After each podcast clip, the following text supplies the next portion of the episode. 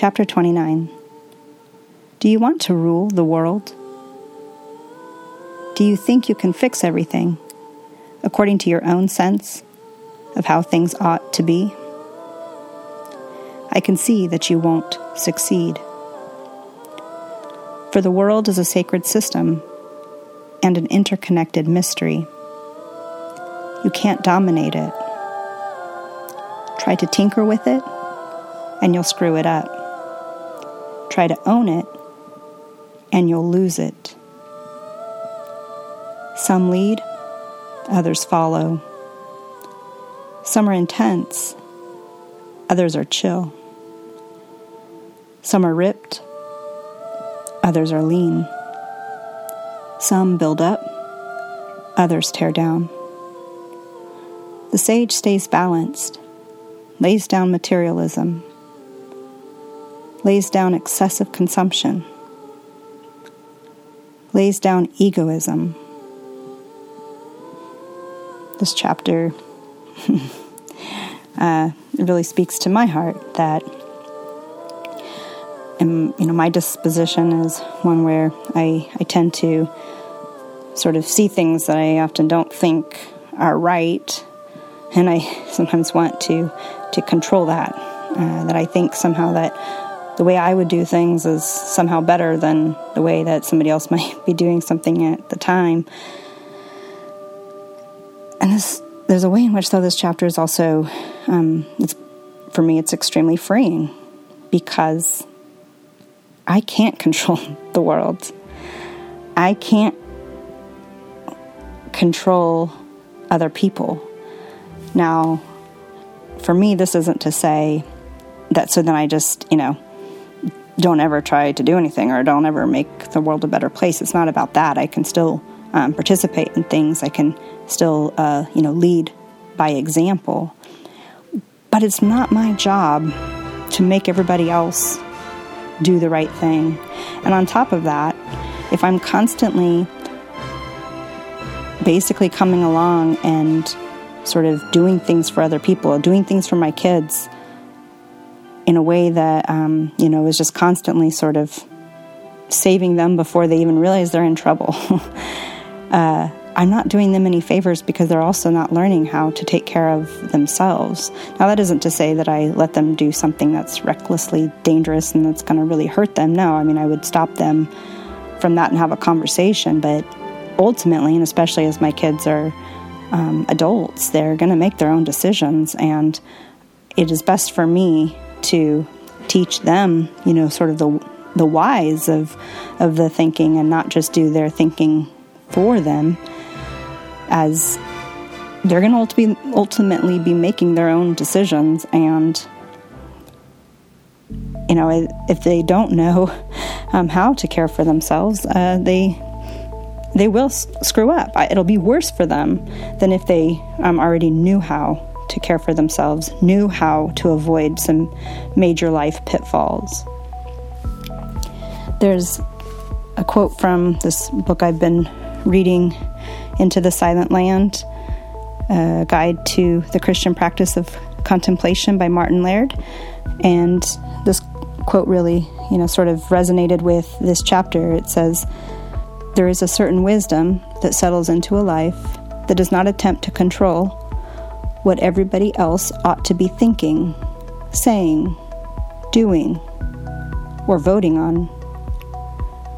Wisdom, health, life, and love cannot be found in trying to control the wind, but rather in harnessing the wind in the sails of receptive engagement of the present moment. You know, we one of the things with that this chapter is it talks about how we all have um, there's you know, there's different strengths that people have. Some lead, others follow. Some are intense, others are chill. Uh, it's all of it taken in together that kind of creates that complete um, whole for the world.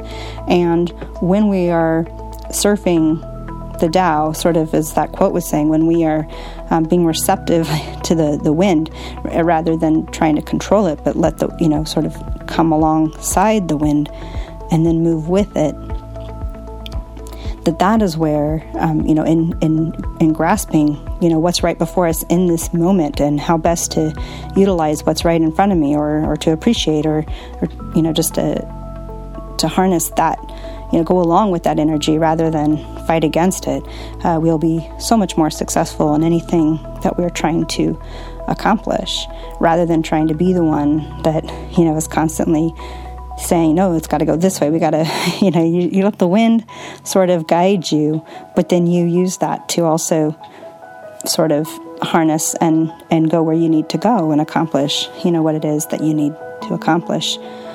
You know, empires and, you know, have, they rise and fall. And, you know, leaders come and go all the time. You know, we ourselves have, you know, a limited time here on earth and so all of all of this world is way bigger than just ourselves. And it's because of that we know that we can't take anything of this world with us into the next when we're no longer here. And it's for that reason that the sage realizes that it's best in this life just to stay balanced, that uh, to lay down materialism. It's not, it doesn't matter, you know, how many worldly things we have or accumulate, uh, it, too much stuff just gets in the way. And also, this is, lays down excessive consumption, and that's excessive consumption in anything. I think we can get really unhealthy um, and waste a lot of time, effort, energy, and money into anything that we're doing in excess. Oh, so again, you know, when when you're tempted to control something, think about it. You know, what, what in you is causing you to want to control it?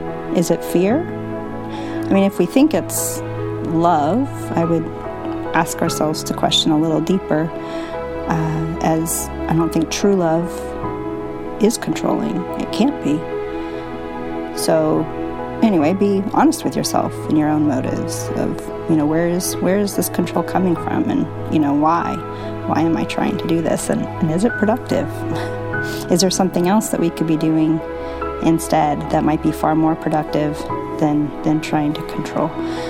Again, that's where we'll free ourselves from, you know, free up time for ourselves, free up, you know, just our, our energy. And and again, that word free, that's what stands out for me. There's a freedom in not trying to control.